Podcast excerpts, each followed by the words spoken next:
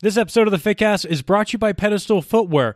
They've engineered the ultimate sock so you get the benefits of barefoot training and you get the great gripping of a shoe all in this fantastic sock that they put together. Check them out at pedestalfootwear.com.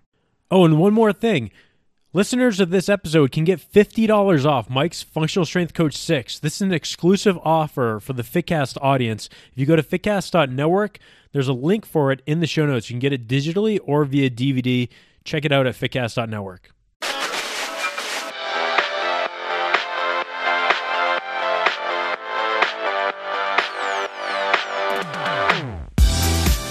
welcome back to the Fitcast. My name is Kevin Larrabee, and my guest for this episode is someone who you've heard on this show a bunch, someone who's been a major part of my life and my career, and it is great to talk to him once again on that this show, I should say. That's Mike Boyle. Mike, how you doing? I am doing excellent, Kevin. How are you? I'm doing great, and it's always weird to talk to you on the show because uh, I run into the problem where you run into the same problem that we have with uh, our staff at our gym, where I kind of can't remember what we've talked about on this show or what has just come up at the staff meetings or at the gym. So thankfully, the audience came through and had a lot of great questions and topics to jump off of. But the first thing that I always like to talk to you about on this show, uh, because it's something that we don't get to talk about uh, a lot at the gym, is with with like basically been 12 months 18 months since i last had you on the show and a lot of things do change at our facility. The program evolves over time and we're getting into the summer session once again. So that is usually an opportunity for the the program to evolve because we have a new kind of roster of people that are coming into the gym and it's a new chance to test some things out. So I was kind of curious to get your thoughts on on where your head is at in terms of programming as we get ready for the summer session for the the athlete program. It's funny when you ask that because I always feel like it doesn't change very much, and then as we go through the conversation, I realize that it's probably changing more than I think it is. I think if we're thinking about things that are going to change, one at least probably with our elite athletes, our better high school, college, pro kids, I think we are going to experiment with a little bit more monitoring mm-hmm. in terms of trying to get some a more formalized feedback. I was just actually sitting with a rugby strength and conditioning coach from England this morning who's in visiting, and I said so much of our monitoring is done in a more social way. How you feeling? Knowing the kids and saying, okay, how's your leg, how's your shoulder, how's your back, whatever it is that that might be that kid's particular problem. But I do think we're going to try to formalize that process a little bit more. Mm-hmm. So that's one thing. I think obviously we played with some potential changes to the warm up, looking at some of these flow warm ups that have become popular. I think that's kind of a, a nice idea, and I think again we'll try that with some of our better athletes and see if we think that it works, and then I would not be surprised to see that maybe trickle into the third or fourth phase of the summer as we're playing with some of those things. I think we're going to try that complex phase that we haven't tried. I think last summer was the first time we tried it with the athletes, and it was extremely popular.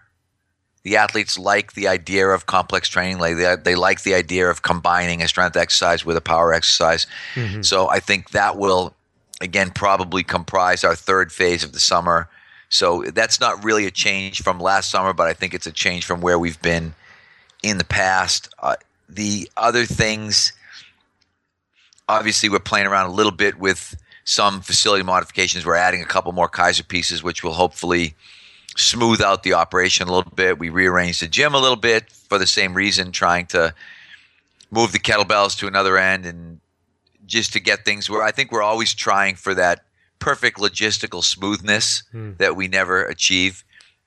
We're experimenting or not experimenting. We're trying to be much more strict about the group sizes because I think what happened to us last summer is we had uh, way too much overlap. The biggest thing, and I think people who don't know our business now, our adult business is so good. And in the past, our adult business, for whatever reason, tended to dry up in the summer. But as our adult group training business has gotten better and better, that's not happening anymore. So we're also trying to figure out okay, how do we smooth out? We've got designated adult times in the morning for the first time. Last year, I think we thought, oh, we'll have a small group of adults and we'll just kind of overlap them in with the athletes. And that didn't work very well in my mind. It, it created it created a little bit of overcrowding, and it also created that sensation of the adults thinking, "Oh, we just get shoved aside when the kids come in the summer." Hmm. So we're going to have an eight o'clock group. We're going to have a nine o'clock adult group. So uh, and there'll be dedicated times where there won't be a slot for athletes at that time. So, I guess, as I said, there's lots of little changes and tweaks, and nothing I don't think that I would look at and think, wow, this is a really big kind of fundamental shift for us. Uh, what are you going to be using for the the monitoring, and also uh, along with that, what what line is kind of being drawn? What what athletes are you going to be monitoring? And you know, I know some people are going to hear this and they they get those monitoring systems and they just want to go across the board. Where where are you drawing the line? We're going to draw the line basically, I think, from our elite high school kid, our elite high school hockey football kid, and then above. So those kids, college kids, pros. So we're looking at. I think we, we're going to start with about hundred athletes with this Coach Me Plus system. I'm hoping this is what's going to happen. I still haven't finalized all of the logistics yet, but that seems to be the direction that we're going to go in, and it's pretty cool because I'm hoping that people will embrace it. If you, it's kind of like the heart rate monitor system that we have now, where the people that have embraced it have really embraced it, but it hasn't been adopted by as many people as I expected it to be. So it will be interesting to see if the Coach Me Plus thing is the same thing. How are the kids with filling out their questionnaires? Will they get up in the morning? Because the way that it will work is the coach designated for that group. So if it's my group, I've got the pro guys, say with Ken, we should be getting questionnaires in the morning that are going to red flag stuff for us saying that Kevin's got a sore shoulder, Kevin's right knee hurts, Kevin's low back hurts. And we should have that information kind of in our inbox before our group gets going in the morning if these guys actually get up and do what they're supposed to do. So, as with everything, I think it's always an experiment, it's always a work in progress. Yeah, I mean it's funny that you bring that up because one thing that I do with my groups uh, every time when I when I start the session is always ask, you know, try to get that update, try to get that verbal interaction and see, hey, what's going on? What what injuries popped up over the last 48 hours or over the weekend if you had games and things like that. And still uh, I, I run into the problem where even asking those questions, I have you know someone 45 minutes into the training session is like my knee hurts. Oh, what did your knee start hurting? No, my knee's been hurting you know since last weekend. And um, my guess, I guess my question is for for this is. Um, are, are you worried about buy-in with those athletes? Those athletes being honest, or, or I guess you know, putting in the extra work to do the monitoring. Mm-hmm. I'm sorry, I'm I'm actually chewing a little bit while I talk. I apologize. I'm starving. Um, I was trying to do that quietly, but it didn't work very well. Um, if you'd only talked for ten more seconds, I would have been fine. Um, I am worried about it, and that's why I think it is an experiment, and it's, I think, a relatively inexpensive experiment. We are going to have to pay for access to Coach Me Plus to be able to do this, mm-hmm. but I think with anything that you're going to do that you'd see as an improvement to the program there's going to be a little bit of expense involved and there's going to be a little bit of experimentation involved as you said buy-in. Okay do we are we going to get buy-in? Are we going to get kids who are really embracing this and think this is really cool? The one thing i think because it's smartphone i'm thinking the kids will engage because they're on their phones constantly. At least my kids are. So i'm hoping that that will be i think if it was something where they had to fill out a piece of paper and bring it with them, yeah, we'd be in big trouble. But where it's going to be an app on their phone where they can go on the phone and they can kind of click on whatever body part and click through their questionnaire and do all that stuff. I think, uh, and and we're going to try to strip it down, make it pretty simple, so it's not going to be really time consuming for them. So I think it'll work, but who knows? Yeah, I think across the board, having something like that, we we have these uh, goal sheets and we have these nutrition sheets, and the I guess the, the number one issue with those is that you know they bring them home and they may even have records of what they had for breakfast or whatever, but then it's always the extra step of having to bring it back in. If all that stuff was on their phone, they would always have it with them. Exactly, and I and paper is going the way of the dinosaur, at least with yeah. this generation. Yeah, for sure. They're not they're not paper people. They're clearly even never mind talking. My phone, my son talks to his phone set my set the alarm for this. He's got Siri. He doesn't even touch it. He's holding it in his hand and he just talks to it. Set the alarm for seven o'clock tomorrow morning. Blah blah. You know, look up, Google this. Mm-hmm. So it's really interesting to watch the kids evolving. Obviously, in my situation, having uh, an 11 year old and a 16 year old, you get to kind of see what's really trending. And so I think a, a smartphone app is going to be the way to go.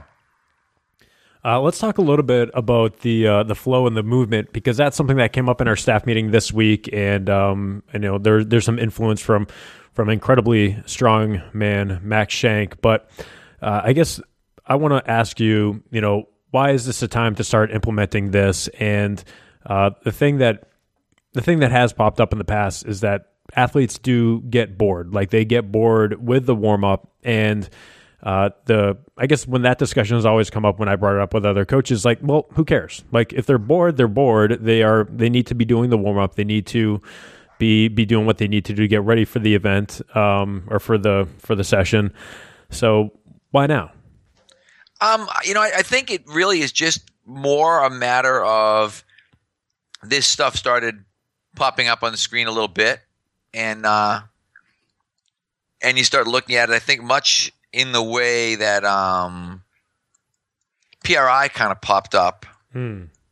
The way you, I feel like if you keep seeing things over and over again, you start to say, okay, uh, I need to at least think about this. And so I started watching some of these, and I said, this is pretty interesting because I think for our athletes, the um, I'm trying to find this guy's name. Actually, I'm googling it. it it's uh, on. It was on Breaking Muscle, and I couldn't get Breaking Muscle the other day. But um, I think they do get bored easily, and we have. I've been very consistently looking for something that we could do from a warm up standpoint that would be different mm-hmm. than what we do right now. Because if you really look at our warm ups, we've probably, with the exception of changing some of the stretches, we've done very similar things for a pretty long time. And the kind of result of that is, yeah, there's some people like, and as you said, like sometimes you look at it and think, well, who cares? You just keep doing it, you keep doing it, you keep doing it. And I do think that's that's okay. And I wouldn't um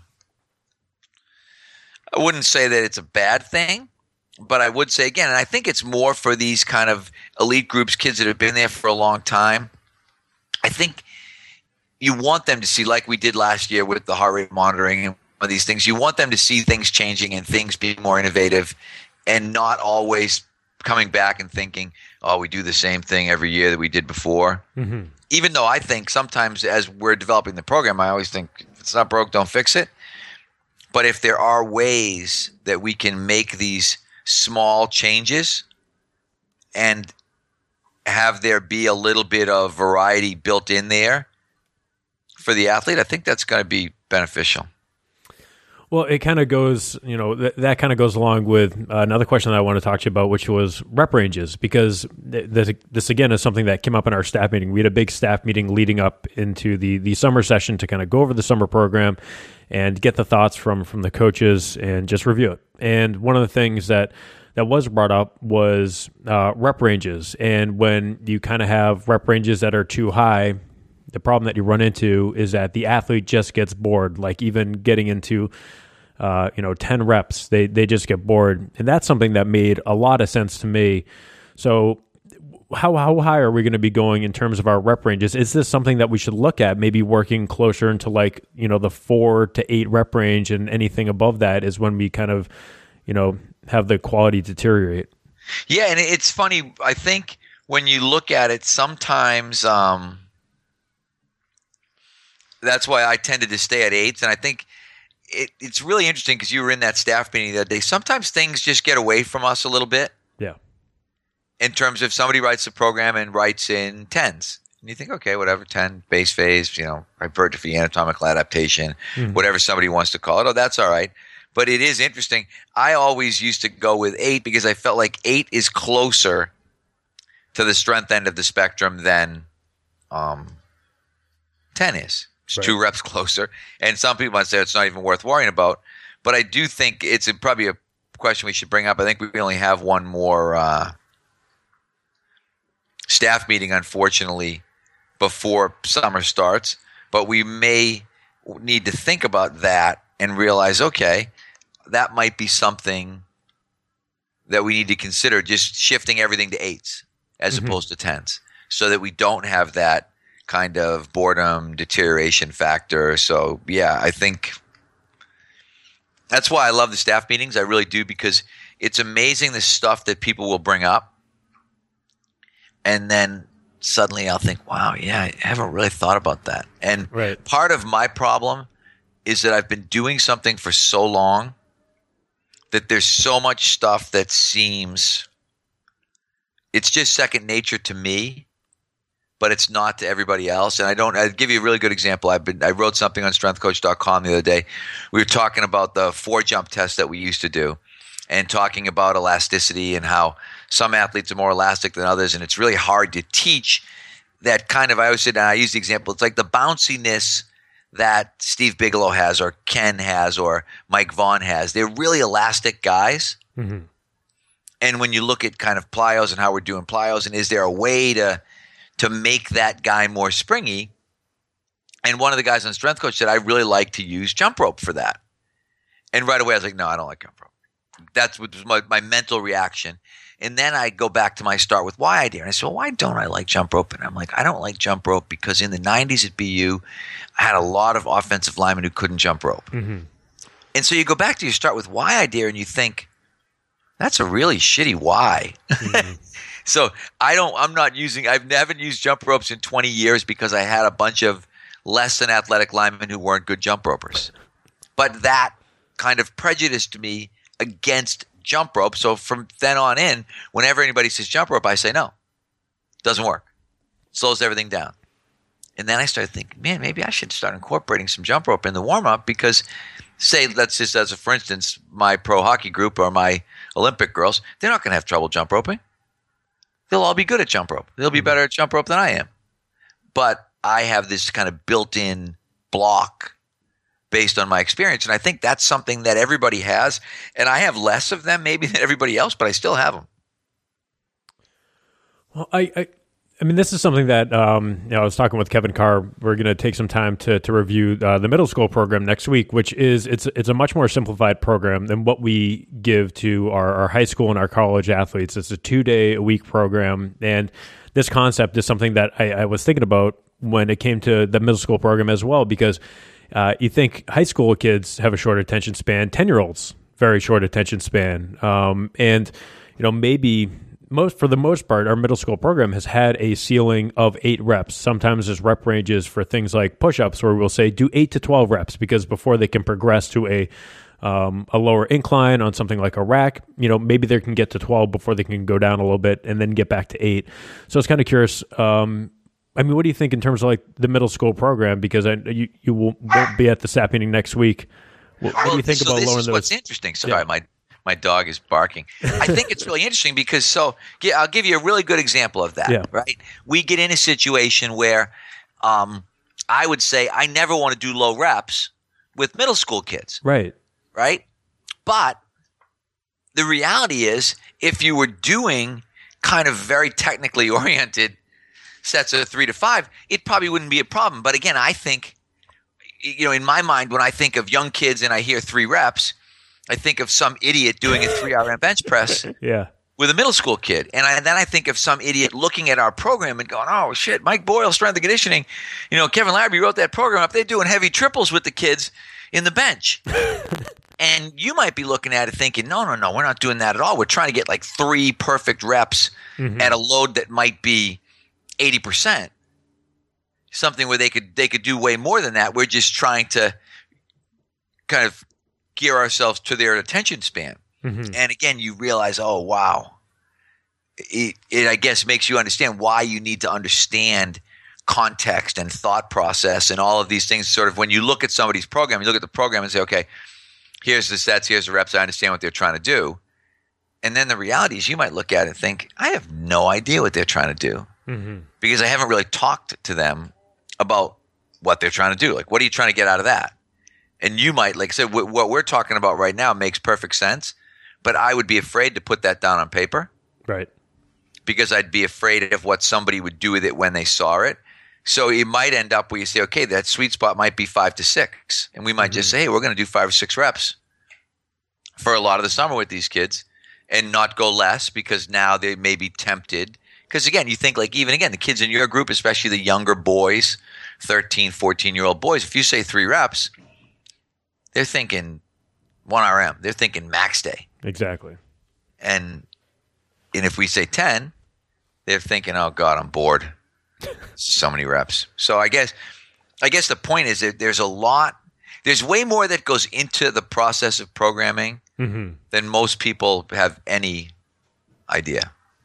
For sure. Um, let's uh, let's mix in some questions from from the audience, but I also want to talk to you about the whole idea of start with why because I mean you just had the release of Functional Strength Coach Six, and I mean that was the the subtitle of of that talk because of how much influence that book had on you, and I guess the way that you look at what we do at Mike Boyle Strength and Conditioning. So I was wondering if you could talk a little bit uh, about that thought process.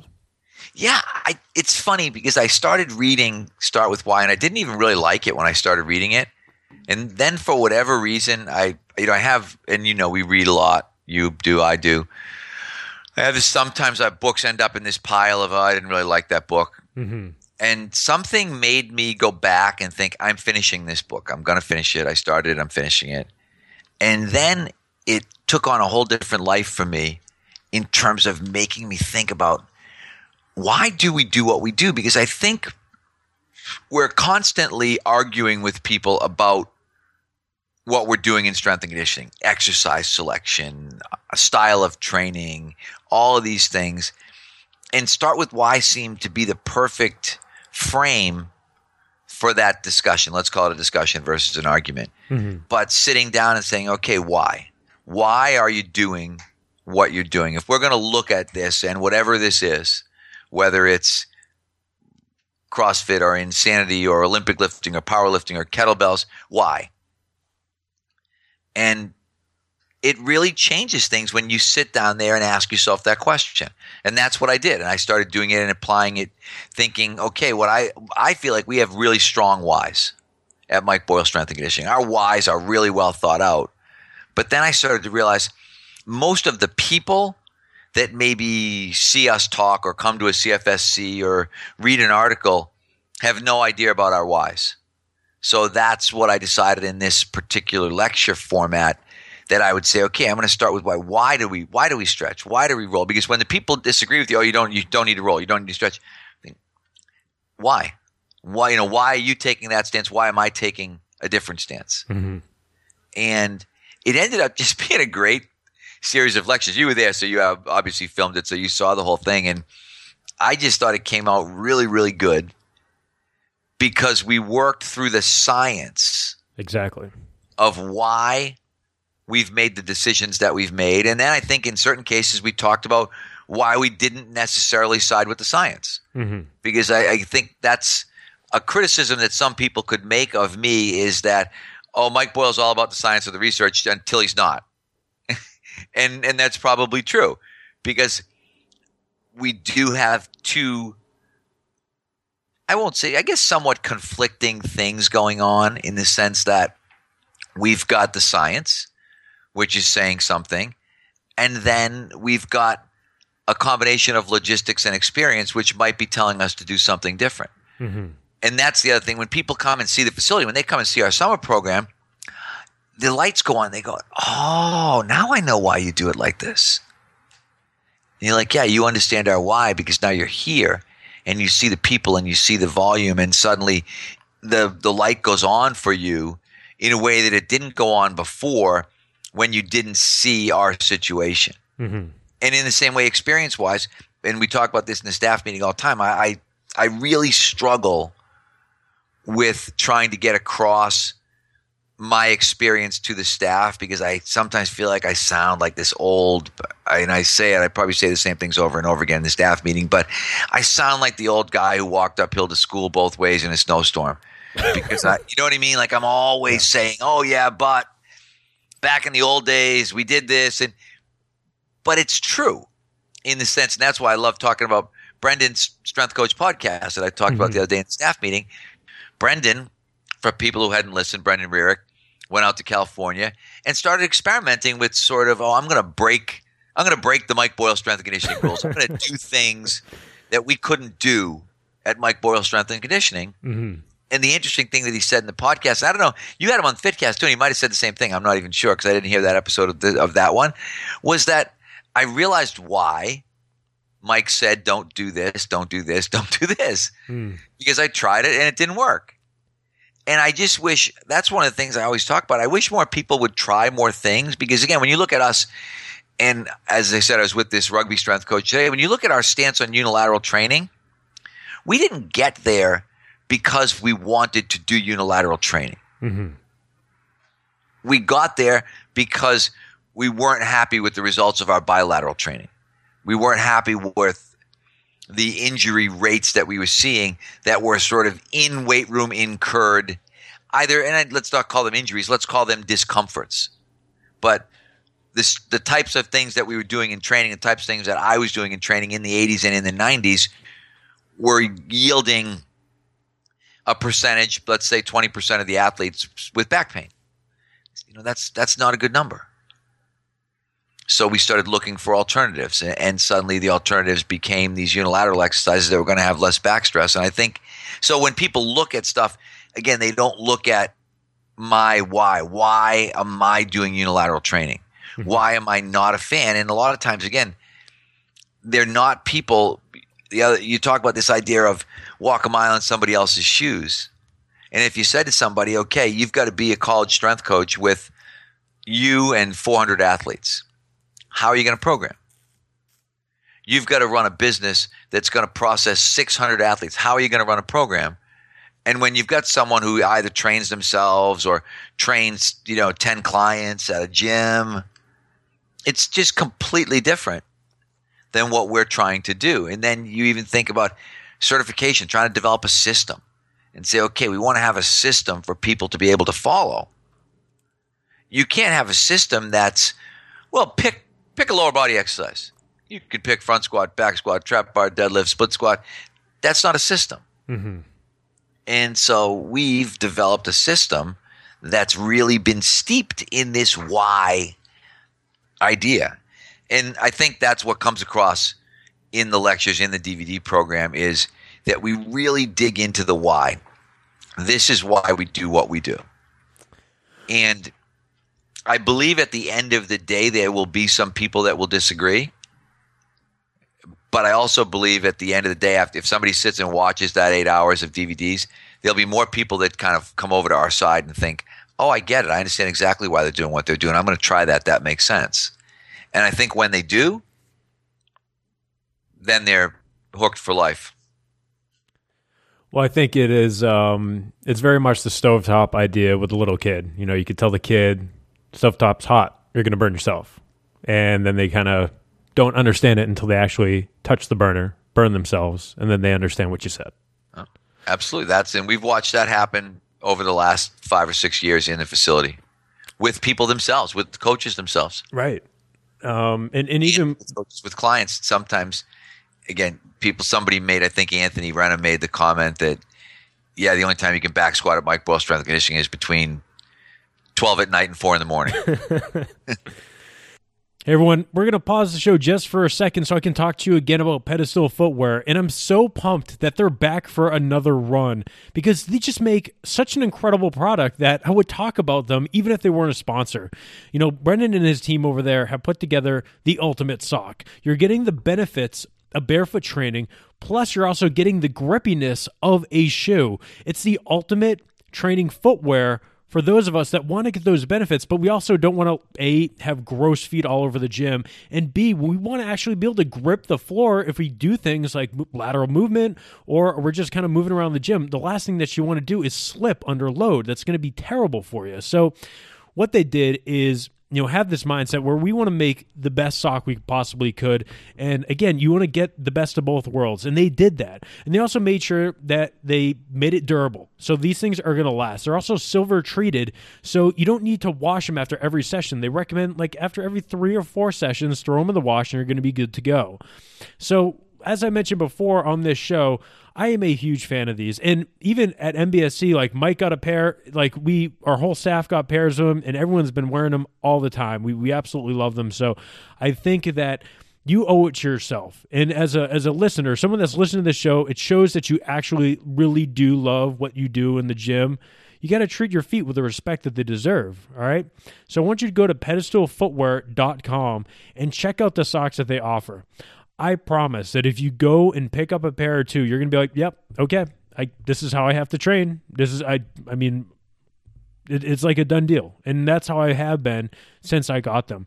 So go and check them out at pedestalfootwear.com. And thank you so much to them for supporting this show. So I hope you guys show it in return and support them as well. Let's get back to the show with Mike.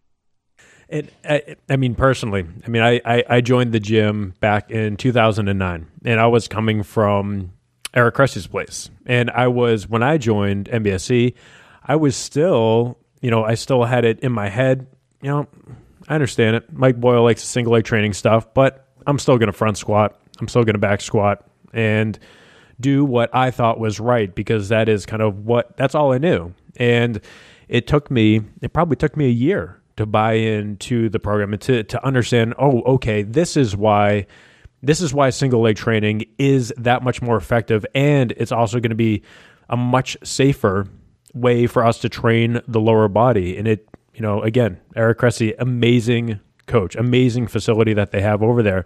this is a different way of doing things, and it, it took me a while to to have that that buy-in, and I haven't looked back ever since. Um, and it's like what you were saying, Mike. You have all this experience. You have over 30 years of experience. You've been in the weight rooms. You've dealt with the football players, the hockey players with low back pain from loading in terms of uh, you know the barbell back squat and this is why we do this stuff. It's not again just because hey, you know, this might be a cool way to uh, to to put things, and it's it's been so much more effective for us. To like, Mike, I don't know if you can talk a little bit about injuries, but I can't remember the last time that we've had an injury in our facility. I can't even remember at all. No, exactly, and that's again, and that's what I think is really interesting. And I always laugh. I you'd probably be able to help me with this someday, but I need to make a list of the go heavy or go home guys who are now mobility guys because it's a pretty extensive yeah. list yeah. of people probably who've been guests on your show who when they first started out snickered at people like me for sure and then over the then suddenly you start hearing, well, oh yeah, he's got seven bulging discs in his back, mm-hmm. and his feet are numb, and he's going to have a spinal surgery, and and all of a sudden that guy's coming around, you know, preaching the the mobility mantra and saying, oh yeah, you know, I do all unilateral training now, and I do a lot of hip mobility, and you're like, don't you remember your interview where you were go heavy or go home, and everybody's a pussy if they don't back squat and your back's supposed to hurt and I mean, it's amazing the inane things that people say. Mm when they're young. Like you said, it's like the kid putting his hand on the stove. Because I was that kid. That's what people forget. At, I'm 56 years old, but I was 18 once. And I was a power lifter, and I was the go heavy or go home guy. And I was the guy who thought, yeah, your back's supposed to hurt all week. Hopefully, it feels better by squat day on Monday. But after Monday, from Monday through till the following Monday, you're probably going to be a little achy walking around. That's part of the deal. And I think about that oh. now and think that is just moronic. Mm, totally. But I had no sounding board, and the people that I was I was reading Powerlifting USA and Muscle and Fitness and Strength and Health, and everybody else was singing the same song, and that's what everybody thought strength training was about. Hey, you lift heavy weights, and unfortunately, heavy weights are going to make you hurt, make you sore. Get your ice out, get your Advil out, do your take care of your injuries during the week after you get your heavy lift in. I think about that nothing. That is so stupid. How about if we just try to figure out a way to lift heavy without getting hurt? Wouldn't that be better? But that's what we've done, and people still there are still people snickering, and they are usually younger. And as people get older, it's funny. Mladen, I don't know if Jovanovic, I think is how you say Milad's last name, and he was an yeah. intern for us, and he's become a really good internet presence with his breaking muscle, not breaking muscle. I forget what his, what's his called. Oh my god, um, oh, complementary training is his. Yeah, yeah. Complementary training blogspot. He, but he sent me a thing the other day, a, a tweet or a Facebook message or something. He said, "It's amazing how much more I am like you." And you told me during my internship that this would happen. Mm-hmm. That over time you'd realize that you're going to think like me.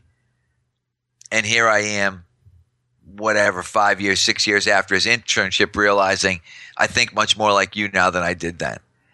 And I think there's a lot of guys that way that you start to realize that as I've said in many staff meetings before, when you go out to eat or you go out to talk to people, no one cares how much you bench. No one cares what your back squat is. That's just a conversation among meatheads at the gym, and the rest of the world really doesn't give a shit. And there's nobody in sports who cares. They care how you can play. And nobody's signing anybody thinking, oh, I love this kid. He's a 800 back squatter. they're they're going to look at you and think, no matter what sport, can you play? Mm-hmm. So we're trying to develop programs that keep people healthy and really directly impact their ability to play. Back in 2011, it was April 2011, I believe, that you posted the evolution of a strength coach piece. Um, do, do you think that is just a process that every coach needs to go through? Is that something that is just unskippable? I mean, we've been able to see it in some cases when we get interns at our facility early. We can kind of bypass that stuff with early buy in. But you think that is just something that most strength coaches still need to, to go through all those stages? I hope not. I really hope that people will learn faster and better and i think some people are. But yes i do think there's a certain percentage of people who are going to have to go through that process. Mhm. but i'm hoping that with the kind of information that we've been putting out year in and year out that we can maybe shorten the time. And i do think with better internships and some of these things being better that we can decrease some of these things. But who knows it's i think there's always going to be again because if you look kevin carr is a great example kevin's a really smart kid i was becoming an amazing coach lecturer mm-hmm. therapist body worker but he went through the you know i'm going to compete in a powerlifting meet stage and ended up crawling around on his floor i tease him about it all the time Yeah. but here's a guy who's as smart as anybody that I know and has been as successful as anybody that I know at that age. And yet he still kind of ended up in the same spot that a lot of these guys do. You just hope that it doesn't take as long and that people learn sort of, okay, one time, one exposure. All right, I get hurt. I, I get it now. Because there are going to be, and people who listen to this don't know Steve Bunker, but there are the Steve Bunkers of the world who have, he's got an iron back. He's been going to powerlifting meets for 40 years hmm and he doesn't get hurt. And I always think he's the guy who screws it up for everybody else. He's like the guy in pro sports. He's, "Oh, I don't lift weights. You know, the John Daly golfing. I smoke cigars. I drink, and I still like drive it further than everybody else. There's always going to be those guys hmm who do everything wrong, and yet are still really good at whatever it is we're talking about. But as I talk about quite frequently, I always think we need to program much more for the rule than for the exception. Exactly. Yeah, he is. He is the definition of the strength coach outlier, Steve Bunker. Um, Yeah. he- he's going to be. He's going to be back squatting at eighty. More than likely. Let's mix in some questions uh, from the audience. Uh, Rick Aronofsky wanted to ask about suggestions that you have for for golfers over fifty to you know maintain their performance or potentially improve it. What do they got to work on? uh, golfers over 50 uh, it's funny i just had a guy ask me this question the other day on strengthcoach.com and i posted it and he put it it was really great i get really tight after i hit the weights Mhm. and i thought that and i said post that for me will you because it was the perfect description i think the guy over 50 is a guy like me who probably has a very limited education in strength and conditioning and his idea of lifting weights is probably going to a weight room and doing some sort of upper body routine that would look like something out of education of a bodybuilder in the 70s out of the old Arnold book. And then he wonders why that doesn't help his golf swing. So when you've got that golfer over 50, you've got to be thinking about things like all right, mobility first, warm up, foam rolling, preparatory stuff. I think for me over 50, I spend twice as much time getting ready to work out as I do workout. Maybe four times as much time, to be honest. I could spend 20 minutes getting ready to lift and go in and lift for five minutes. And so I think that's what that over 50 guy's got to look at and realize that the number one thing you probably need to do as an over 50 golfer is undo the last 20 or 30 years of sitting on your ass and realizing that you've lost mobility. Most of that, those over 50 golfers don't have really good hip mobility. They're not able to rotate. They can't do anything like what the tour golfer is going to look like. Mm-hmm. So um, I just think it's a matter of you get on a good program. You go to a place like like Anthony's Five Iron Fitness, or you come to a place like Mike Boyle Strength and Conditioning and say, "Hey, I, I want to get better for golf." and you realize that all of the little stuff that you would never do on your own, you would never, as a 50 year old golfer, walk into a Gold's Gym, a chain store gym, and grab the foam roller and sit down and start foam rolling all your sore spots, and then sit down and spend some time doing some static stretching and some mobility work, and then go in and think, now I've got to do some unilateral lower body strength training you'd do what every guy does. You'd walk in, you'd go to the bench, you'd slap some plates in the bar, you'd do a couple bench presses, you'd do a couple curls, you'd look at yourself in the mirror, and you go sit on the exercise bike. And then you look and say, "Oh yeah, I've been lifting for golf, and it hasn't helped any." So I think that's what we've got to look at is realize that it's a process, and you've got to find somebody that understands the process and can help you, and work through that process. Jeff had a very interesting question. Um, he wanted to know something uh, that you'd still like to accomplish in your career. What do what do you think of in, in terms of accomplish, accomplishments that you still want to hit? That's a pretty interesting question. The only thing I really want to accomplish right now in my career is to raise two wonderful kids. To be mm-hmm. perfectly honest, or and I guess I, I could probably amend that. No, I think what I really want to accomplish is, and we've talked about this a lot. You've been in these talks.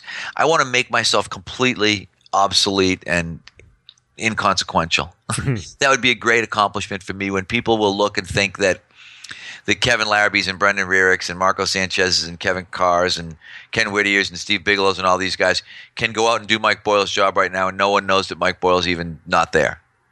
That would be perfect because I, I always use the same kind of tired analogies, but I always think when someone goes to buy a, you know, a Sony TV, they're not worried about meeting Mr. Sony. Right they're pretty comfortable that Sony's a solid brand and that they know they're going to get a pretty good piece. I am going to hope that through the things that we've done, MBSC and CFSC and all these other things that we're doing, that eventually people will, and I think we're getting there. People, it's almost kind of funny. People will meet me and be like, "Oh my, you're a real person. That's so cool." So I think that is. So I would look at that and think that's the really big accomplishment is to completely eliminate yourself. Mm-hmm. And so that would be, I think, the last thing that I'd like to do is eliminate myself and be this like, and I am like in Reading where I live, I'm just sort of this anonymous dad. I would guarantee that 99% of the people that I know in my town have no idea what I do. I own. Some people are shocked when they come in and see the size of the gym. They're like, "Oh, I thought you owned a little gym." I'm like, "Well, I own a gym. I don't know if it's little, but but they're not expecting to see what they see when they kind of get to the end of that street in Woburn and they walk in and they're like, "Oh, I had no idea." And I think in a lot of ways that's good. I'm glad you had no idea because I wasn't really trying to give you an idea, just trying to blend in. Maybe going off of that, um, another question uh, again from Jeff. Um, what do you do to continue to grow your business? What what do you focus on to make sure that there's continued growth? I think the biggest thing that you do to, again, it kind of goes back, like you said, to the same thing. The biggest way for me to grow my business is for me to be a better coach of coaches, for me to realize that what I'm doing on the floor is not all that relevant, mm-hmm. but what I'm doing, whether it's you know the individual meetings that I have with you or with Kevin or with Ken or with you know Steve, is what's really important in terms of because we've been able to do something that I really think is unprecedented in the industry in the sense that we've been able to continue to build this business to branch it off into a bunch of different areas different we've got online stuff we've got certifications and we've done it pretty much without enemies because we've done it right we haven't screwed anybody we haven't tried to to to bring anybody down to bring ourselves up mm-hmm. and so i would look at that and think that that's that's the the value of what we're doing now is that we're building this business in a bunch of different areas. We've been really smart. One of the things, so I was smart. I hired you. Why did I hire you? I hired you primarily because you had technical skills that other people didn't have. And I remember saying to Bob, I want to hire him because there's a lot of stuff he can do that we need and that we're going to need as we go forward in terms of podcasting and videoing and all these things. And yeah, you were a good coach, you were a good trainer. That we we knew all that, but it was that ability to look at the future and realize that the future of our business isn't probably more Mike Boyle strength and conditionings, but it was in a lot of this kind of education area, online area, a lot of the things that we've been able to branch into. Mm-hmm. And then it's the same way with like someone like Kevin Carr. Kevin Carr was not as good a speaker two years ago as he is right now. But by continuing to get him opportunities to speak, he continues to get better and better to the point where you can go now. Germany people are as happy to see Kevin come as they are me. Right. And I look at that and think, perfect. That's exactly what I wanted to have happen. So I think you grow your business by getting really good people, by creating one of the things, obviously, and people who don't know us know we create partnerships with you guys. Mm-hmm. It's not a situation you're you're not an employee in some of the situations that you're in right now. You're you're an owner. So if these things prosper, you get a much better percentage. It's not a situation where everybody's looking and thinking, yeah, all that ever happens is Mike Boyle makes more money. Hmm. When Mike Boyle makes more money, so do a lot of other people. And so I think that's one of the things, and I talk to people about that all the time, that's really important as you seek to develop businesses and not have to operate them yourself all the time, you've got to give people some stake in it. Because you look at it and think like you, you're as proud and as invested in CFSC. I'm not. I was going to say as I am. That's a lie. You're way more than I am. And yet, it was kind of, I guess, initially theoretically, it was my project, right? But it's not. It's your project it's Kevin's project, it's Brendan's project, and now even Marco and some of the other guys, you know, are really heavily invested in this process personally, so that this is really good. That's the way you build something that's going to keep getting better and be really sustainable. Well, uh, let's talk, let's talk about that uh, for a second because it is something that we've been doing for for almost two years now. Uh, coming up on October will be our, our two year anniversary, and we've certified uh, close to a thousand people now across the world. And uh, you're right. I mean, I think the the thing for me, I, I've been, I feel like I am as much a part of Mike Boyle strength and conditioning as as you are, as Bob is your business partner, and that that is something that is incredibly valuable for for me as someone that that works there. I'm number one, number one advocate, number one defender, number one in terms of you know making sure that we're constantly trying to get better and we've done the same thing with the certification where we've if anyone's ever seen your stuff mike or anyone's ever been to our facility you, you'll kind of notice that no these aren't guys that are just trying to to make the maximum amount of profit. It is especially with the certification it's about the impact that we're able to have on the industry by you know helping some coaches that can then go home and then help everyone that they train. The reach that you could possibly have or the reach that you can have uh, with the certification is just astronomical. And uh, we've been very lucky to have been doing these over the last couple years, and we're now going back to the Perform Better Summits in Orlando, in Chicago, in Providence, and in Long Beach as part of the pre-conference on Thursdays, and we're going to be starting those at 10 a.m. And we're going to be offering those for people that are part of the Perform Better Summit. So you must be registered for that. But if you do want to come and get certified, see what we have going on. And like I said, we've certified close to a thousand people. We've had close to no negative feedback. The feedback that we've gotten has been things like, you know, hey, we wish you guys brought some snacks or you had some water, and we've been trying to do that in the future. But uh, I fully believe in terms of the educational content and what people get out of the events is is way more valuable than than what we we do charge. And if you talk to anyone that has been certified or been to one of the events, I guarantee they're going to tell you the same. So um, Mike, I know I, you, I know you're going to uh, a couple of the Perform Better summits. What's your lineup for this summer? I am not going to Long Beach, so I am going to Orlando. I am going to Providence, and I am going to Chicago. So I'll be at all of those. I won't be at the certification for Orlando because I'm going to be in Colorado with our women's Olympic ice hockey team, and I get in Friday night and lecture on Saturday in Orlando, and then hopefully Providence and uh, Chicago, I'll make it in early enough to be able to uh, to be at those certification events. But you're right. I think when people look, one of the things I think that we've been really good about is that it's not about the money. Mm-hmm. And again, that's one of the I think people who don't know me a lot of times will accuse me of, oh, you're always you know you're always doing something, you're always trying to make money, and I said it in the Functional Strength Coach Six. Uh, we're all about improving the industry, and if we make, I don't think there's anything wrong with making money. It's the basic thing that most everybody in the world is trying to do. Everybody's trying to make a living. Everybody's trying to pay for their house, get a car, pay for their kids to go to college, whatever it is. That's part of the deal. Mm-hmm. But if you can do it in such a way that you really are providing a service, and I think that's whether it's uh, our training at Mike Boyle Strength and Conditioning, whether it's a CFSC, we don't have dissatisfied customers. If we did, we would work to make them satisfied mm-hmm. because that's ultimately when you think long term, that's what makes a great business. When in 08, when the economy was bad, our accountant came to Bob and was like, What are you guys doing? He- said, You know, I handle 40 businesses. You're the only business that's up this year.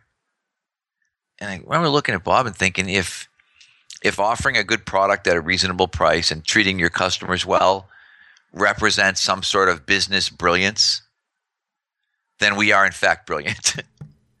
but I would struggle to look at that and really think that that's business brilliance. I would think that, but then I look at the number of businesses that don't make it, mm-hmm. and I look at how people deal with customers. I look at customer service. My wife called a lawyer yesterday about something, had to ask a question, and the lawyer yelled at her on the phone. I have no idea what you're talking about. What are you? blah, blah, blah." And and we were going to ask the lawyer to do something for us, for which we were going to pay her. Mm-hmm. And I said to my wife, "Well, call the person, you know, call the guy who recommended that lawyer and say we want a different lawyer. Mm-hmm. I'm not giving her any money.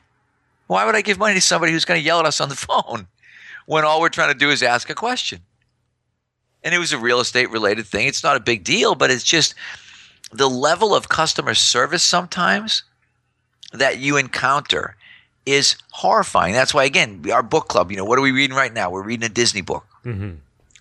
Because that was, I was looking at the comments, you know, what book are you currently reading? I'm currently reading uh, Lessons from the Mouse. Because we're in a bunch of service businesses. And the better we can be at those service businesses, the more money we're going to make. That's reality. That's why Disney is so successful. And so I think, and with with staff training, with choosing staff, there's just so much of it. It always keeps coming back to the same thing over and over again. And we anybody who's a Body by Boyle online member and watches the staff meetings probably again realizes that is that it always keeps coming back to this hire really good people. Give the people that pay you money a really good experience. Give them really good value for their dollar. You're going to be okay. You're going to make money. I think when i watch most people's businesses i really think most people are idiots. And i hate to say that but i'm amazed at the number of people who struggle in business and then you watch how they operate their business and think well of course they're going to struggle mm-hmm. they don't have the slightest concept of what they're supposed to be doing. Because again, in any business, I don't care whether you're running a restaurant, whether you're running a gym, whether you're running a dry cleaner, whether you're running a gas station, service. Right? Somebody's coming in there. Somebody's paying you. They're paying you money versus paying somebody else money. We don't have any monopoly on training. Exactly. And we don't have any monopoly on certification. We don't have any monopoly on anything. People are coming for a specific reason, and we need to understand that they have a choice. They can choose to give us their money, or they can choose to give it to somebody else. And we have to understand that part, and we have to work really hard to, you know, people talk. I think they talk. It's very cliche, but talking about earning somebody's business. You guys went out to um, Utah last week, and you earned us more business. You killed the certification, and the people have already called back and said, "We want to certify more people because this was really good."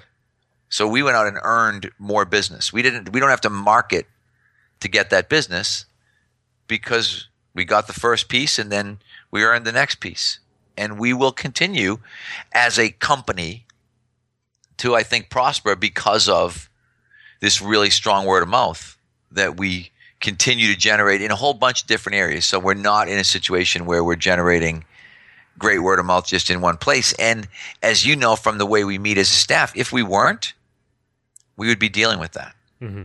That's the difference. If we found that, okay, we're having customer service problems, we've got unhappy people, okay, let's deal with that. Let's figure that out. Why do we have unhappy people?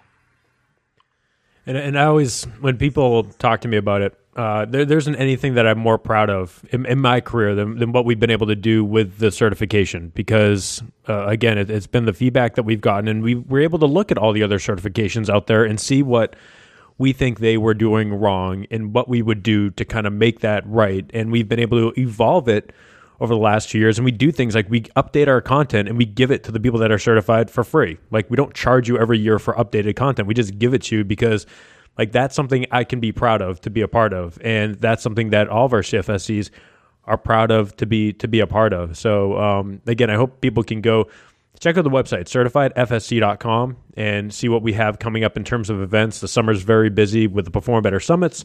And we're also, like Mike said, going back to Utah. So we have a lot of the summer eaten up in terms of time. We're going to be in Dubai this summer as well. And then when we get to the the fall, we're going to be doing a bunch more events throughout United States, back in Germany again this summer as well. So uh, check out certifiedfsc.com for all that. But uh, Mike also mentioned uh, Body by Boyle Online, where we have a service where you can get access to all of our staff meetings, our summer program, all of our programming. We have passed 250 hours of educational video from in services from from Dan John, Charlie Weingroff, uh, Sue Falsone just people that are constantly coming in and educating our staff. It's like you're a staff member ourselves. And of course, don't forget strengthcoach.com, where, Mike, you've been able to grow an incredible community of coaches and information where they, I mean, the, the amount of people that anyone who is a member has access to is is just crazy and you guys have just continued to make that place the like one stop shop for strength coaches to get get feedback and to to have great discussions yeah, it really is. I mean, it, it's all amazing stuff, and I I love the strengthcoach.com thing because it's very it's easy, it's affordable, and it is amazing. I always say to people that you can go on there, and, and but again, it, it's about relationships because when you look at the relationships that I've made over the course of my career, whether it's Alwyn Cosgrove or Charlie Weingroff or Patrick Ward or people, you know, or Devin McConnell or any of these guys that are on the site on a very consistent basis, or the people that come in for Body by Boyle Online and do free lectures, we get stuff for free that other people are dying to pay for and can't. Mm-hmm. And they come to our place, but it's because, and, and I always think it's because at some point I did something nice for those people. And in return, they're coming back and they want to do something nice for us.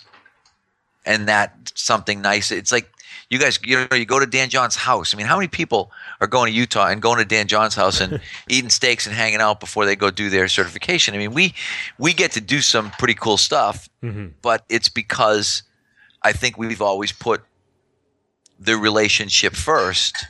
And if you place the relationship ahead of the money, I b- really firmly believe that the money comes better and faster.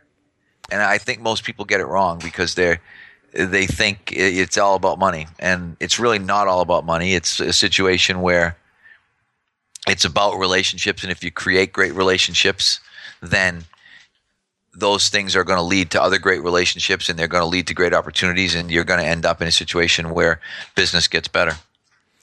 And uh, also, I mean, that, that reminded me, uh, Lee Burton was in a couple weeks ago and did seven hours of in service. Seven, he came and talked with our staff for seven hours, showing us the kind of some of the updates that they're thinking of for the FMS, where their mindset is at in 2016.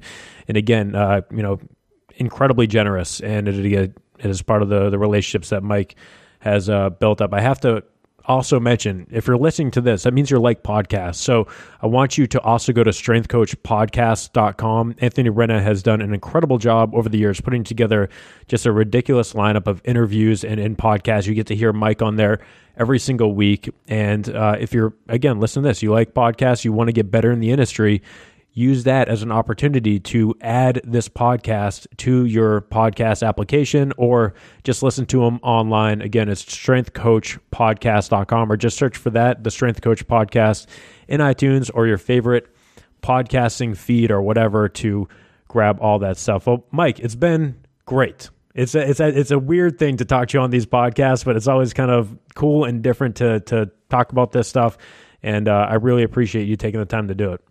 No problem. Thank you. It's funny. It's probably the only time we get to talk for an hour straight, so it's good. Oh, and wait, I forgot because this part of the reason why we're doing this is uh, Pat Beath has been very nice. He's helping with the promotion of Functional Strength Coach Six. So this is a we almost forgot to talk about this. This is a this is a DVD series that um, is part of a seminar that we filmed. What was it in October that we were down at Perform Better? I think so. Yeah, I don't Okay. even remember, but I think it was October or, or November.